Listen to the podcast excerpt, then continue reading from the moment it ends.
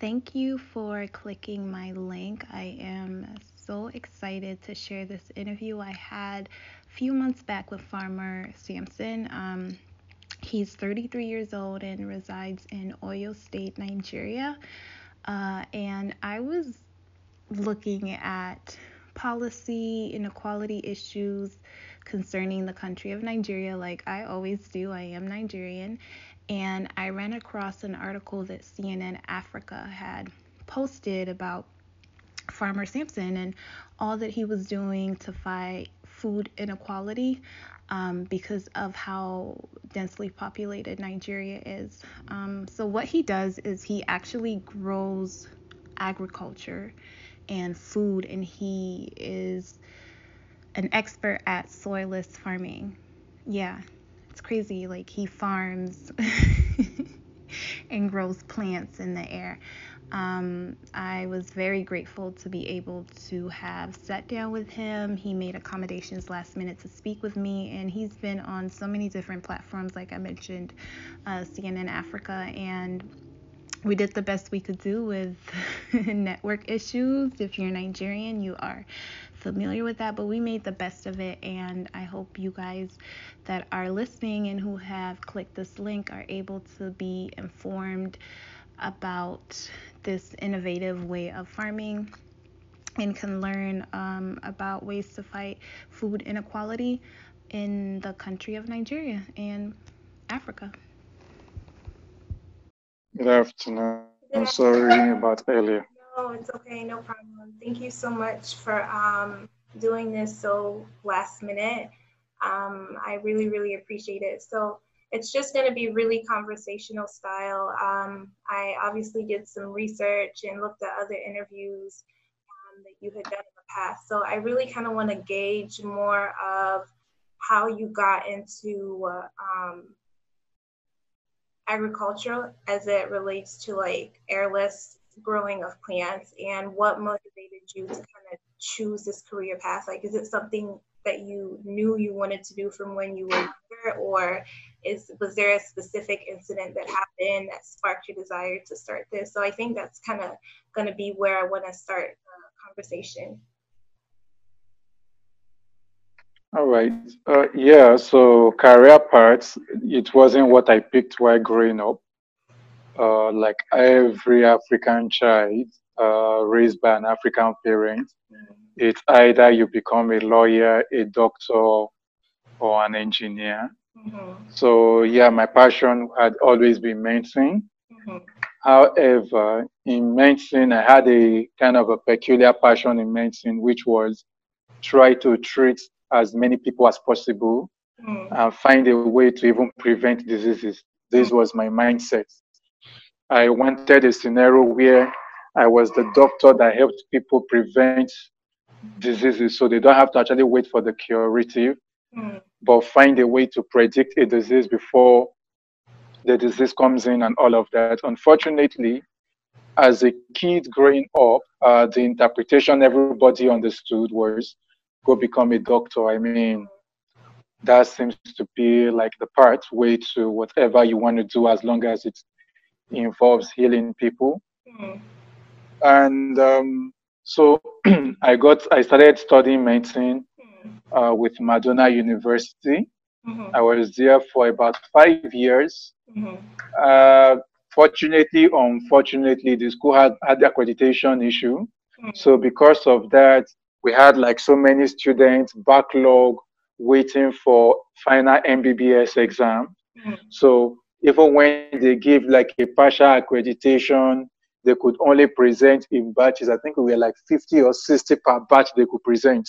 Wow. My level alone, my level alone had over three to 400 students wow. who are qualified to go for uh, MBBS. And we had people ahead of us in higher levels. So imagine how long it would take to finish the 60, 60, 60, and all so at some point, I knew okay, I had to like find a different school that had accreditation. Mm. The other school in Nigeria, as a then, that was a private university that had medicine was Igbinedion. Mm. So I switched to Igbinedion. Unfortunately, uh, Madonna did not release my transcript uh, because they said, oh, there were students they did not want to go because they believed once they took the MBBS, they were going to do well mm-hmm. and they needed to present their best students. Mm-hmm. So that if they present 60 and the 60 passes, that could actually increase their quota for the next batch. So I had to go to Igbinedion and restart all the way from the year one, from 100 level, uh, with medicine. And in between all of that, I got to meet uh, different people who were like way, way ahead. Mm-hmm. And as we got talking, they kind of um, understood my passion and they said, uh, medicine is not actually the way to go. Mm. For what you want to do, being a biochemist should be the best mm. a biochemist or a physiologist, one of the two. Now, uh, as a medical student uh, in our preclinicals, we have uh, our basic courses uh, anatomy, physiology, and biochemistry. Mm-hmm. And because I had done my preclinicals, I understood that uh, I am not a physiology fan. I mean, it was one of those courses in school that I struggled to pass because it has a whole lot of writing and writing and writing. But biochemistry, once you remember the pathway, what to write is very little and you are done. Mm-hmm. I hate to write for long. Mm-hmm. So it was a choice between, okay, if you are leaving medicine, do you want physiology or biochemistry? Mm-hmm. And obviously for me, physiology was not an option because I did not like writing too long in the exam hall. I wanted something straightforward like biochem, so I picked biochem. Mm-hmm. On graduation from biochemistry, uh, you are a Nigerian. I'm sure you know about NYSC, that is like compulsory on graduation. Mm-hmm. So during youth service, my youth service year, I was posted to IITA.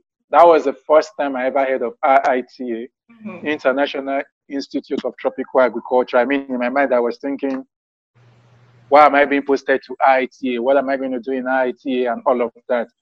And in my okay, the first time I even saw IITA, my mind went straight to NIIT. Mm. Uh, is is like one of those big computer college, whatever in Lagos. Okay. So the first thought that came to me was, wow, is the biochemist being posted to a computer college? Mm. What am I supposed to do there and all? Uh, later, I found out it was an agric institute. I was still very skeptical. So I got to IITA that day and they were like, oh, the virology unit of IITA requested for a biochemist, hence I was sent. Unfortunately, unfortunately, the head of virology was not on seat when I got there. Mm. So as we were going back to the head of uh, not HR now, she's in charge of like corpers and all of that, mm-hmm. and the Lola, if I remember that, not Lola. So she was like, oh, let's go. So on our way back to our office, we passed the front of a particular office and she was like, oh, this person actually requested also for a corper. Let's see if he would even need a corper. Mm. And on getting in, I met Dr. Norbert Maroya and he go and and they go like, oh, we've not gotten a corper. And he was like, well, there's a corper with you. Mm. So you're like, oh, yes. Um, and he goes, would you like, do you mind working on the farm? Mm. I was like, no problem. I mean, if it's a learning curve, why not? I mean, it's uh, youth service. It's just one year. It's not like it's a ten year thing. And I said, fine. And oh, before then, I had always prayed that I wanted to serve in a place where I would actually get to work. I did not like the whole idea of you are working in a place but you are not busy. You are just coming in, sitting down. And so she was like, Do you want to work with us? I was like, Okay, why not? Cool. And the following, I think the following week I resumed. Mm-hmm. That was when I got to know the unit is Yam Improvement for Income and Food Security in West Africa, YIFSWA. And why under Dr. Maroya, I was able to now see a different perspective to agriculture. Mm-hmm. Through him, I got to see the re- research aspect of agriculture. Mm-hmm. I got to realize that agriculture is much more than what we were taught in secondary school. Mm-hmm agriculture is much more than the punishment that agriculture was. I mean, for every crime you commit in school, mm-hmm. punishment, your punishment is always by um, agriculture. Go and clear one field, go and do this. So, why with him, I got to see agriculture from a different perspective. Mm-hmm. And it clicked finally what I always wanted because I remember that was when I got to see, oh, the problem with our food actually starts from agriculture, not from the lab. Mm-hmm. So trying to correct food from the kitchen was already too far gone. Mm-hmm. So it was best to find a way to correct food from the farm. Mm-hmm. Because if the farmer messes up the food, there is very little you can do in the area of restoration or anything for the food in the kitchen. Mhm. So with that, I developed the passion for agriculture, but not agriculture like agriculture that other people knew, Mhm. but agriculture from the perspective of research, Mhm. from the perspective of development, from the perspective of technology enabled. So how to bring in technology to ensure farming is no longer unpredictable. Mhm. I mean, uh, it was through him I actually understood the statement when you say agricultural science. Mhm. Now, the science in the science in anything is about predictability. Mhm. I know, oh, if I mix sodium hydroxide and hydrochloric acid, I should get sodium chloride and water. Right. It's not a guesswork. Right. It is a science because if you bring in A and B, it should give you C and D. Mhm. That is the science in it. Mhm. So, with Dr. Maroya ITAG, so I- got to understood, oh, the issue with agriculture today as it is being practiced Mhm. is the fact that the science has been removed. It has just become a cultural norm. Mhm. It has just become a cultural norm like this is how our fathers did it, so this is how we are doing it. But it's supposed to be much more than that. It's supposed to be a culture that is deep rooted in science, as opposed to a culture deep rooted in traditional ways. Right. And with that, um, I uh, got a big flair for technology. Mhm. I got introduced first to soilless farming with IITA under Dr. Norbert Maroya. Uh, he's, he's the first person to grow uh, soilless yam in Nigeria, and I was fortunate to be a part of his team. And with that, the passion continued, and I started trying to see, okay, what more can be done, and the rest they will say is history. So, quick question: When you were talking, I know you mentioned in Nigeria, obviously we have a cultural way of farming and, and agriculture. So, I want to know, and then we also have, on, on the other hand, the population density issue, where we're so, I think we're the most populous Black country in the world. So, I think it's a fact I read online. So, I want to know when it comes to soilless farming, in a city like Lagos, is it going to look different in a city like Lagos as it would in the east or in the north, or is it because it's so predictable regardless of where or what region you implement this type of farming? It's it's going to be kind of the same the same outcome. So uh, let me answer it like this. Technologies are based on principle. hmm Uh, uh, let me look for a way to put that. The fundamental thing about a telephone is you should be able to make calls, hmm receive calls, send text, receive text messages, and all of that. Now, the application of that principle for us varies from location to location based on the assets. So when we say asset now, so as much as we can, we don't want to import anything to build your soilless farm where you are. hmm So we look at what are the assets naturally available here hmm that we can take advantage of. One, two, there is also the financial angle. hmm So somebody in Lagos, for example, that want to put a farm in Ikoyi, your farm has to follow the aesthetics of Lagos, of Ikoyi, Lagos. Right. But if you are building a soilless farm in one remote village in any part of Nigeria, hmm you are much more concerned about the productivity and functionality hmm and probably less concerned about the aesthetics, how it looks.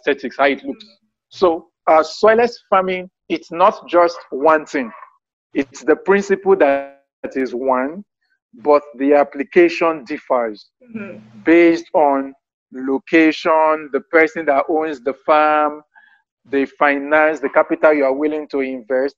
But most importantly, the productivity is not affected. hmm Very important. The productivity does not change, it remains the same. But the financial angle could differ. I think that answers the question. No, it does. And I actually like the fact that you uh, take into consideration that one part of Nigeria is not going to be the same as another part. And I think that's really important for success, just knowing the region that you're kind of implementing, like you said, the principle and making sure that it coincides with that part of the country.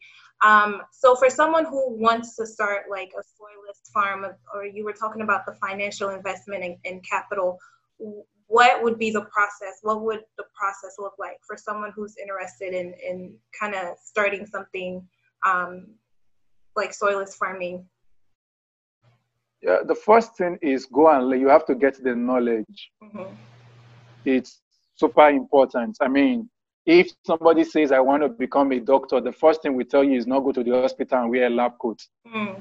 Or I want to become an engineer. We don't say go and get their helmet and go and turn an engineer. Mm-hmm. So step number one is go and learn. Mm-hmm. And that is take in knowledge. And I understand the what's the word now? There is the tendency of people to become over reliant on YouTube. Mm. And they forget the fact that if YouTube could do every education possible, mm. schools should have shut down by now. Wow. And the reason why there is YouTube is supposed to be for extra learning, mm. for you to uh, get more details. Mm-hmm. Now, the essence of a school, a proper formal school, is there is a curriculum they follow. Mm-hmm. If I pick a child from the village today and I say, I want to teach you something in electrical engineering or in medicine or something, mm-hmm. and I just take the child straight to anatomy, Mm. The child would not be able to understand, not necessarily because of their age, but because there is no foundation laid. Right. So I say number one is there is a need to go and get knowledge. And to get knowledge, get a place where they teach properly, where they have a structured curriculum that they teach you first the ABC, then how to build words, then how to build sentences before you say, okay, I want to run up and start writing essays. Mm. That is number one, get trained. Number two, practice what you have been trained on. Now, this part is a little bit, um, is a little bit, where's the word now, dicey. Mm-hmm. Dicey in the sense that I know that not everybody would be able to probably travel to go and spend a month or two in the location of a farmer. Mm-hmm. So usually what I advise people is start a small farm. Mm. You want to do tomatoes on a commercial scale mm-hmm. with soilless farming. First, try to grow five or ten tomato plants soillessly in your compound. And just to interrupt you quickly, because I don't think we define what soilless farming is so that people who are watching understand. It's literally growing fruits and vegetables not conducive to soil. No, without using the soil element. Okay. Yeah. I just wanted to, because I don't. Without the use of soil. Yes. So um, they need to try to practicalize. Now, the essence of the practicalizing is because, you see, irrespective of how good your teacher is, when it comes to agriculture, there are some things you can't be taught. Mm-hmm. You have to see it happen and gradually get to understand that, oh, my plant died when this was this. Oh, the plant turned yellow when this was this. Oh, my fruit did not come out well based on this and this. So that by the time you are now trying to invest good money on the farm, mm. you understand the principles. One, you understand the application of those principles. So when you are now doing 10,000, 100,000 plants, you know that you are now going to be using your knowledge of 10 for as many as possible. So first step, like I said, is get knowledge. Number two is if you can intern with somebody doing it, fine. If you can't, get planting first on a small scale. Mm-hmm. Now, when planting on a small scale, it's important you remain in connection with the place you were trained. Mm-hmm. So that when you run into issues and all of that, they have the experience. You are able to compare your notes to what is supposed to be. Not just that you are running up on your own and saying, I'm doing experiments. Then, of course, why doing all of that, just as a side, ensure you document your every process. you document your every process, and finally, you can then go into your farming proper. Hmm. So I know we only have 30 minutes and there's so many questions that I had prepared to ask you, but I'm going to try and hit what I feel would be the most relevant for our, our audience that watch um, the videos and read the blog. So I want to know for someone who may be already in a let's say a career path like um, teaching or law or medicine that wants to deviate into something like soil farming or agriculture um, what would be the challenges you you found when you started? And then what would be the biggest rewards? Because i know you've kind of combined this into uh, good work. So you use it as a way to promote fighting hunger and um, not having enough food in nigeria. So i'm curious to hear people who are looking to kind of maybe get off the traditional path that and then also high school students who, like you said, in the traditional African home, Nigerian home, similar to my parents, it was kind of like four options. So, what would be pieces of pieces of advice um, that you would give?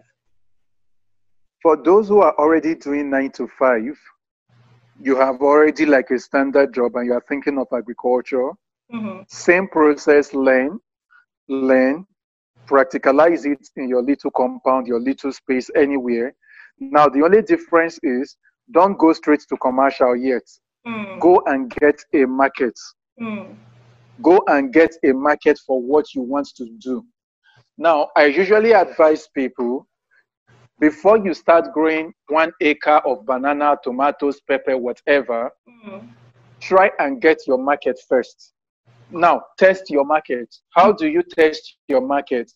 Look for those people that are already growing what you intend to grow mm. in interior villages buy from them and see whether you can sell mm. you see there are a lot of people that will tell you don't worry grow it you will buy when you grow it that is when you will realize that they are not going to buy mm. so rather than grow and fall into the trap of nobody is buying i would always advise first buy from those that are already growing interior villages. Try to sell what they have grown. Now, when you are able to sell successfully, mm-hmm. you are going to learn the market pattern, you are going to learn the buying pattern, mm-hmm. transportation, logistics, all of that mm-hmm. before you now start saying, okay, I want to build my own farm. Because for me, I believe the end product of agriculture or farming is actually sales. Mm-hmm. So farming does not end when you harvest because you are not planting for yourself. Mm-hmm. So until you are able to sell those crops, mm-hmm. you are not done with your process. Mm-hmm. Now, for the high school guys, ladies that are thinking, okay, what more can I do beyond the four cardinal points of medicine, law, um, I think engineering and accounting? Mm-hmm. Agriculture is an aspect, and uh, you, they need to also realize that agriculture is much more than just planting and harvesting. Mm-hmm. Agriculture has a complete value chain. Mm. Uh, agriculture is one of the few fields in the world that, irrespective of what you studied in school, mm. you can work in the agricultural sphere. Mm. You studied mass communication, there are people doing media work in agriculture. Mm. We need engineers to build the equipment, the automations. We need computer scientists and all of that to come in um, do the blockchain, mm-hmm. build a whole lot of um, interconnectivity, artificial intelligence. So there is a space for everyone in the agricultural value chain. Mm-hmm. You don't need to be a farmer to be in agriculture. Mm-hmm. You can be a processor. You can be an input supplier. You can be in charge of a tissue culture lab. You could be a plant breeder. You can be a logistics person. Mm-hmm. So there is a whole lot. Now, I am not saying agriculture must be where you come to. Mm-hmm. Find what you are passionate about. Mm-hmm. Find what you are passionate about and find a way to be involved in that, even if it is as a, uh, what is the word, as an intern, an unpaid intern. Mm-hmm. Nothing beats knowledge. At the end of the day, what you know would always stand out and take you to wherever you want to get to. Mm-hmm. And um, my last question. I think we're approaching almost the 20, 30th mark. Um, my last two questions were for food distribution in Nigeria. Um, we know that we have markets and then we have the women who go to the markets and sell. So do you guys form relationships with the, I guess they would be the middlemen because you guys would be the people who kind of plant and farm and get the fruits and veggies and then they're the middleman and then they get it to individuals. So how is it like forming those relationships with the women who are selling or the men who are selling in the local markets? Yeah so for us it's a different model. Mm. different model because um, the only uh, there is this a parable or statement or proverb that says that you cannot keep doing the same thing and expect a different result. Mm-hmm. And the reality is, we need to tell ourselves the truth, which is the model that we inherited from our parents worked for them, but it's no longer really functional. It's just barely surviving. Right. So, the model that we inherited from our parents was a model where the farmer is poor, the trader is poor, mm-hmm. the middleman is rich. Mm. And that model is not sustainable because mm-hmm. if we are going to push for wealth distribution, mm-hmm. we need to ensure that everybody across the value chain makes tangible living income mm-hmm. from the process. Mm-hmm. So, what we have been able to do is the middlemen are still there, yes, but a different kind of middlemen. Mm-hmm. So, rather than produce for a market that we are hoping, Mm. We produce for a market that is waiting. Mm. So uh, if we were to grow, somebody comes, like I have an order, for example, that will be starting later this month or early next month mm-hmm. for some herbs.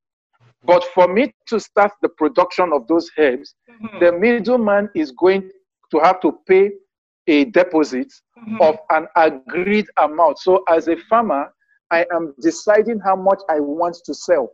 Mm. Not the market telling me how much they want to buy. So number two, just to before you move on, so now the control has shifted from the market more so to the farmer. To the farmer. The income. Exactly. Okay.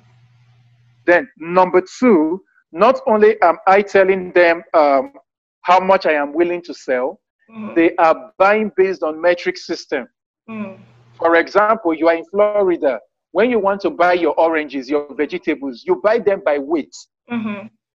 In Nigeria, people still buy things by sight. There is no weighing. Mm. And you realize that because we are not buying by weight, mm-hmm. the poor farmer is always cheated. Right. Because you come in and you buy three tomatoes and you tell the farmer to give you one as, um, I don't know what the English word for jara is, but I'm sure you know what I mean, as jara, as um, an extra. Okay. To compensate for buying. Mm-hmm. To compensate you for buying. Mm-hmm. And you realize that for every compensation gift that he gives to you, every jara that he is giving to you, mm. is actually money that he is losing. Mm.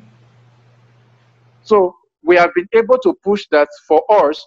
You must buy with our metric system, mm-hmm. and you must buy at a pre-agreed price. Mm-hmm. And with that, you realize it also helps those that they supply to to also have a proper plan. Mm. So everything is properly planned out mm. from the transportation to the packaging, the deliveries, everything is properly planned out. Mm. Now, this is going to take a whole lot before the everyday regular farmer and market woman in the market will be able to get there. Mm. The reason is because the orientation of people is when I go to the market, it should not be weighed. It, it's wrong, but we will get there. I mean, people are used to buying turkey and chicken in weight, in mm-hmm. kilos, mm-hmm. because the association was able to push it. Mm-hmm. But when it comes to tomatoes, pepper, and other things, you feel, no, why would I want to do that? Mm-hmm. So it's a place I hope we will get to soon so that everybody makes profit from the value chain. I mean, uh, the latest statistics says that an average Nigerian spends um, almost one third of their income on food. Yeah. So you would expect that if an average Nigeria is spending one third of their income on food, the farmers should be rich. Mm-hmm. But yet the farmers are poor. Mm. It simply means that the system that exists is broken. Mm. So I feel like I've even outside of the reading and research I did before I conducted this interview in just the past couple of weeks, I feel like I've learned so much from this 20 to 30 minute sit down conversation. So I just want to know to kind of end off, where would you like to see soilless farming for Nigeria five years from now? Uh, it's not really about seeing soilless farming, it's about where I like to see agriculture five years from now. Mm. I want an agriculture that is based on technology, mm. automation, best practice, mm. where the farmer is actually uh, uh, given a measure of predictability. I hope you guys enjoyed the interview session and just gaining more information about how farmer Samson grows crops in the air, his viewpoints on food inequality and agriculture in Nigeria. Um, for those who are interested in reaching out to him, you can find him on LinkedIn, S A M S O N O G B O L E, and then also on Twitter at S A M S O N P R O L I F I C. Thank you guys for listening, and um, I'm so excited to bring more educational content on policy issues concerning Africa.